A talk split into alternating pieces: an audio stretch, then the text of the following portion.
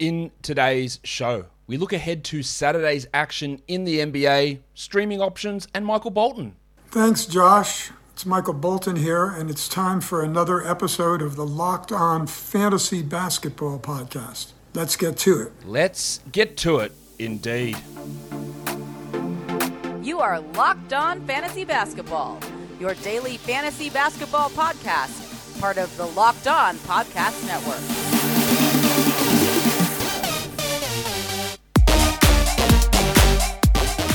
Hello and welcome to the Locked On Fantasy Basketball podcast brought to you by Basketball Monster. My name is Josh Lloyd and I am the lead fantasy analyst at basketballmonster.com and at Yahoo Sports Australia. And you can find me on Twitter as always at redrock underscore bball and on Instagram at Locked On Fantasy Basketball. We're going to look ahead to Saturday's action, what to watch for in the game, some streaming options, but you know how we've been starting the show over the last couple of months. I throw it over to Warney.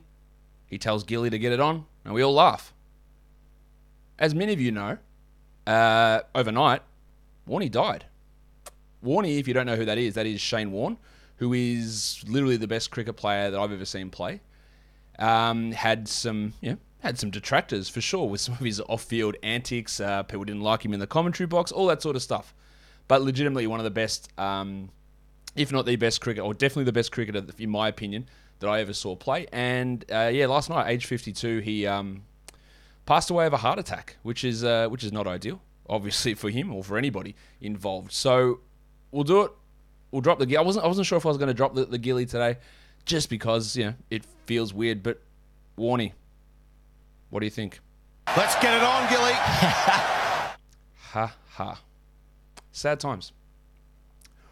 All right, let's look at the games. First one is the Kings and the Mavericks. Donte DiVincenzo is really starting to, I think, establish himself as that shooting guard. He's not there yet, and he's not a must roster player by any means. Because he has to really break the shackles of the Holiday, Lamb, Mitchell triumvirate of terribleness. He has to get out of that. He has to play 31. He's getting 26, he's getting 27. Those other blokes getting pushed back. He's clearly, I think, the better option, especially for a team as dumb as they are pushing for win now. Like if you want to look for the future, it's him or Mitchell, and I think he's I think he's much better than Mitchell personally. So if they actually wanted to do the right thing by their fans and, and fan base, of course it's the Kings, so they don't. But if they did want to do the right thing, that he'd be the guy they'd prioritize. So we're really watching that situation closely, and I don't mind him as a stream option just to see if any of these numbnuts in that organization get their head on straight. We also want to watch De'Aaron Fox, who really is putting up huge numbers. And when I had him really high at the start of the year, this is what I thought I'd get. I didn't think I'd get the guy who'd petulantly sulk because Tyrese Halliburton was better than him. I didn't think I'd get the guy that would forget how to shoot every shot in the book and would look completely disinterested at all times. But he got his way. Halliburton was traded, and now he's putting up big numbers as they continue to lose. So congratulations. You know, you know, I have players who really get on my nerves. He's one of them at the moment. He's so he, him, Jerami Grant, who's less on my nerves now because he's playing a little bit better. But this bloke, right at the top of my shit list at the moment, really annoys me. But the numbers are really, really good. For the Mavericks, Spencer Dinwiddie looks great. Now, someone criticized Dinwiddie on Twitter, saying, uh, you bum ass, whatever, whatever. Yeah, which is shit. You never do that to players. Saying, yeah, why can you do this in Washington? What's your problem? Why did you hate us? Blah, blah, blah. And then he came back and he said, yeah, look, at the start of the season, I was seven months removed from an ACL tear, which is obviously ridiculously quickly. And he goes, now it's like 14 months, which is not quite exactly right in terms of maths, but actually it's not far off. No, it is, it is, it is 14 months. And he said, well, that's what's happened. Now, that's fine, Spencer, but the first game you played in Dallas, you were shithouse. The last game you played before the trade, you were terrible as well. So it's not just being 13 months, 14 months removed from an ACL injury. You were bad in Washington, and it wasn't just that. You didn't miraculously get healthy moving on to Dallas. But the situation's obviously much better for him. And he's putting up good numbers, and he should be on a 12 team roster. It's been a dramatic turnaround. Also, want to watch Dorian, Finney Smith, who's getting a lot of minutes. The shooting can go up and down, and the overall upside's relatively low, but there's enough value there in Finney Smith to be uh, to be a 12 team league player. Speaking of guys who have been shithouse for all of their career but are playing well at the moment, the Spurs taking on the Hornets, Lonnie Walker on an absolute hot streak at the moment. Now, he does nothing apart from score, we all know that, but he's scoring in such large quantities and doing it relatively efficient, well, actually efficiently, that there's there's value there. In a points league, sure, absolutely a 12 team league player. In a category league, he's a guy where you go, let's try it out while the hot streak's going And then when he has the inevitable 10 points on 14 shots with one rebound, you go, all right, thanks, Lonnie. I'll see you later. And we'll just forget, forget this ever happened. But for now, he's playing well. And with him playing well, Keldon Johnson was absolutely dreadful last game. He played only 16 minutes. Now, prior to that, he'd been getting a ton of minutes and he'd been playing well. I think we get somewhat of a bounce back from Keldon, but he's the guy that, again, if the shot's not there, what else is he doing? He's not getting assists or steals or blocks. He's not hitting free throws. He's not hitting threes. I mean, he hits them at a good percentage. He just doesn't do good volume on them.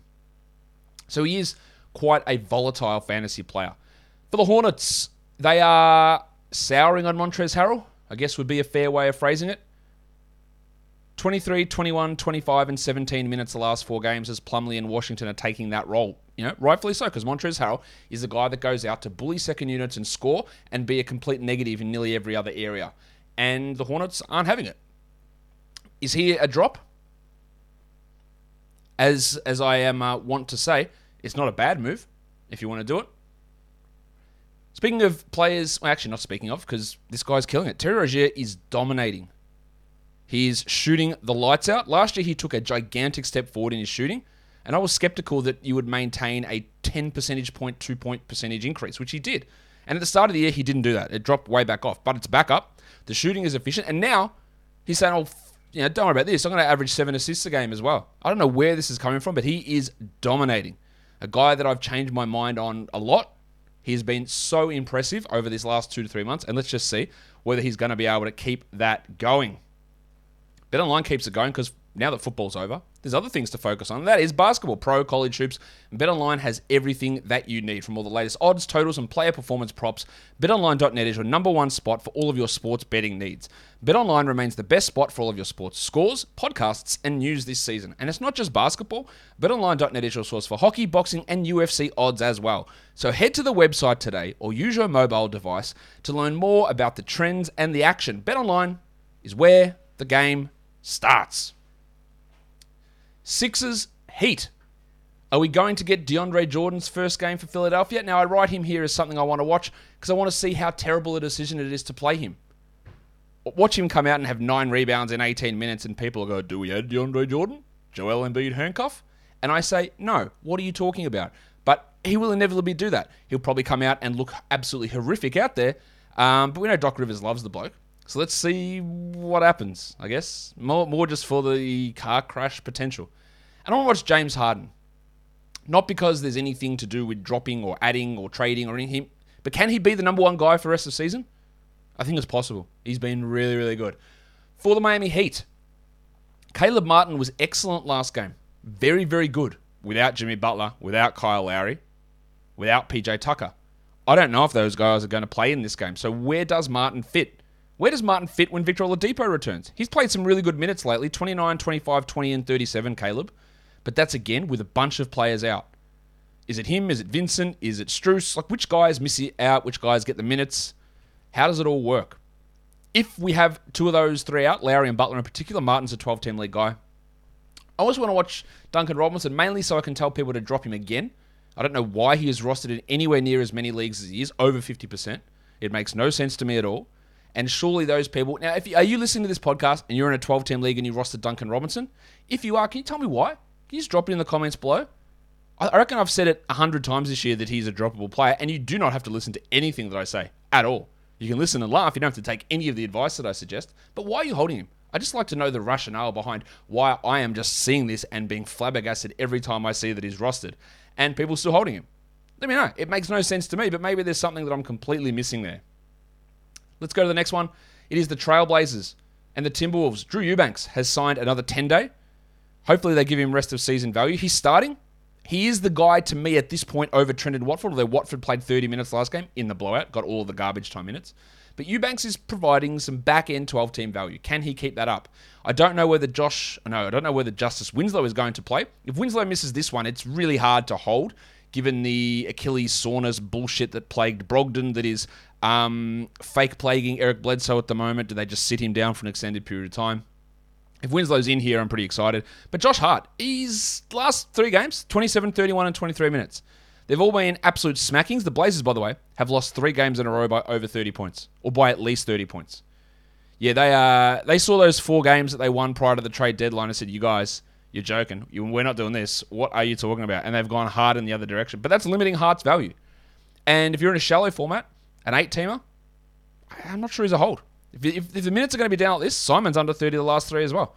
Really hard to get excited about that. For the Wolves, uh, Goose, Anthony Edwards. Now, the Wolves' next three games, they play the Thunder on Friday, the Blazers on Saturday, and the Blazers on Monday.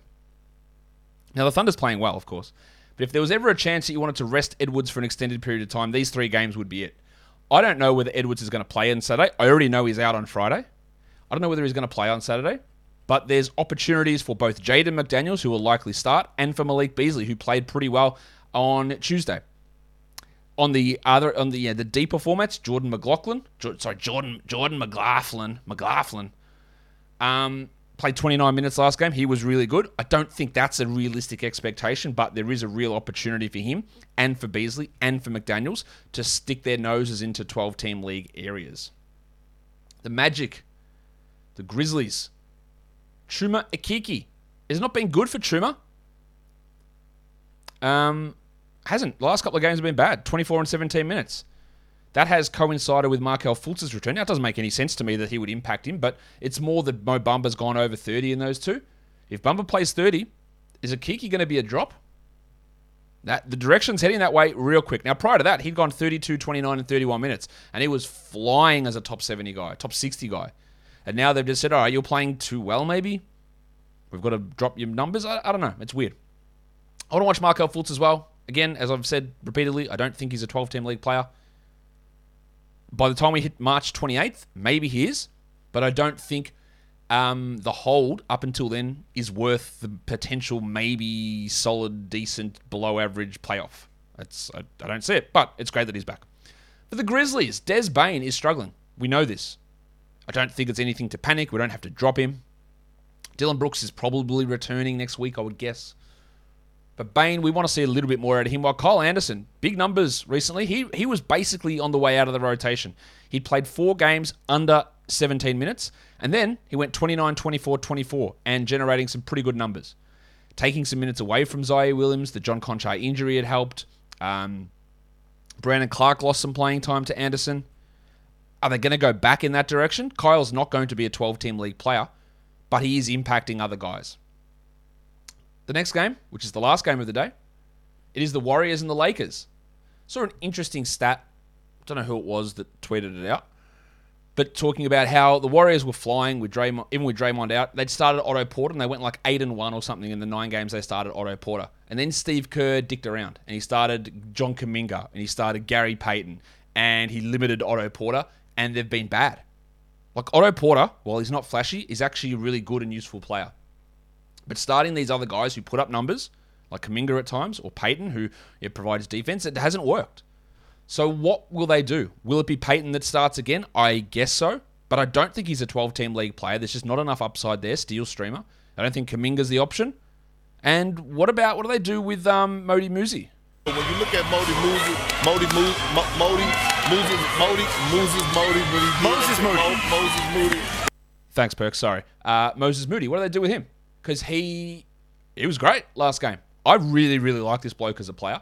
I don't think there's anywhere near enough minutes or production there for that to matter for most formats, but I like to see what he looks like. And for the Lakers, I want to avoid watching them as much as possible because at this point it's just embarrassing, really. Like it, it- sometimes it's fun to dunk on the Lakers. Actually, nearly always it is. It's dunk, fun to dunk on incompetence, but at this point it's it's embarrassing to watch them just get smacked repeatedly. They've lost six out of their last seven. Sorry, seven out of their last eight, with that weird comeback win against the Jazz, the only victory. Two 20 point losses in their last three games. At least they're back to starting Malik Monk, who I think's a 12 team league player. But the roster's just bad. It's just really bad. Monk is a 12 team league guy, so let's see what he does. And Carmelo Anthony, I think, is a 12 team league player. But Dwight Howard, where his minutes going to go? Stanley Johnson, where's he there? Talen Horton Tucker's got an ankle sprain, didn't play last game, even though he was ruled active and probable before the game. I'd like to see a little bit of Wenyen Gabriel, but I don't know what we're going to get from this team on a game by game basis. So we want to watch to see what can transpire. Maybe they need a box of Built Bars. Maybe I should send it directly to Crypto.com Arena. Is that what it's called? Because Built Bars are the best tasting protein bar ever. It feels like the Lakers are just eating your old standard protein bars, and they just they can't even get it down. That's how lacking they are because it tastes so bad. Built Bar tastes great. It tastes like a candy bar, but it is low in calories, low in fat, low in sugar, low in carbs, but high in protein, 17 grams per bar. So, why don't you go to built.com and look at the amazing range of flavors? Plus, their puffs. Have you tried that? Protein infused marshmallowy goodness. That is one of the sentences of the year. I'm sure Merriam Webster's is going to put it up there. Word of the year, marshmallowy. So go to built.com, use the promo code LOCKED15 and get 15% off your order of Built Bars. Built Bar is built different. Back to back streams. The only team we're looking at here is the Grizz, really. They're the only ones we've got options for. So Kyle Anderson, Tyus Jones, Ziaire Williams. Of course, if Brandon Clarke's available, if D'Anthony Melton's available, they're not in most spots, but if they are, they're great streams as well. If we're looking just at Saturday's action, Dwight Powell, didn't mention this before, but um, Maxi Kleber is out. Did I even talk about the Mavericks? I feel like I didn't even talk about it. Oh, I did. Yeah, talk about Spencer Dinwiddie. Maxi Kleber is out. Um, so Dwight Powell's probably going to get good minutes. Really, really think that he is an interesting, interesting stream option. Played, what did he play last game? 33 minutes. And if you're looking for a big man who can be good at percentages, get some steals, score, rebound, there's not going to be many guys available who are better than Powell, and he's widely available. With no Kleber, he is going to get good minutes. Gary Payton's a good stream. Drew Eubanks. You can throw Trendon Watford in there as well. Jaden McDaniels, Donte DiVincenzo, Kyle Anderson, Kevon Looney, Otto Porter, maybe, if they give you more minutes. Trendon Watford, as I said. Trey Lyles, that's pretty gross, but maybe.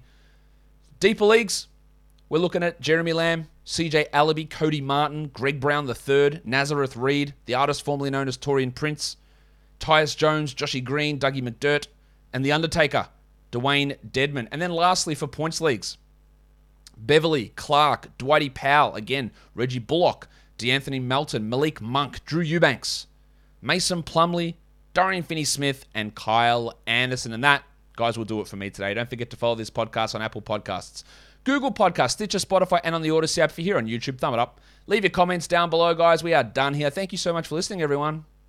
See ya.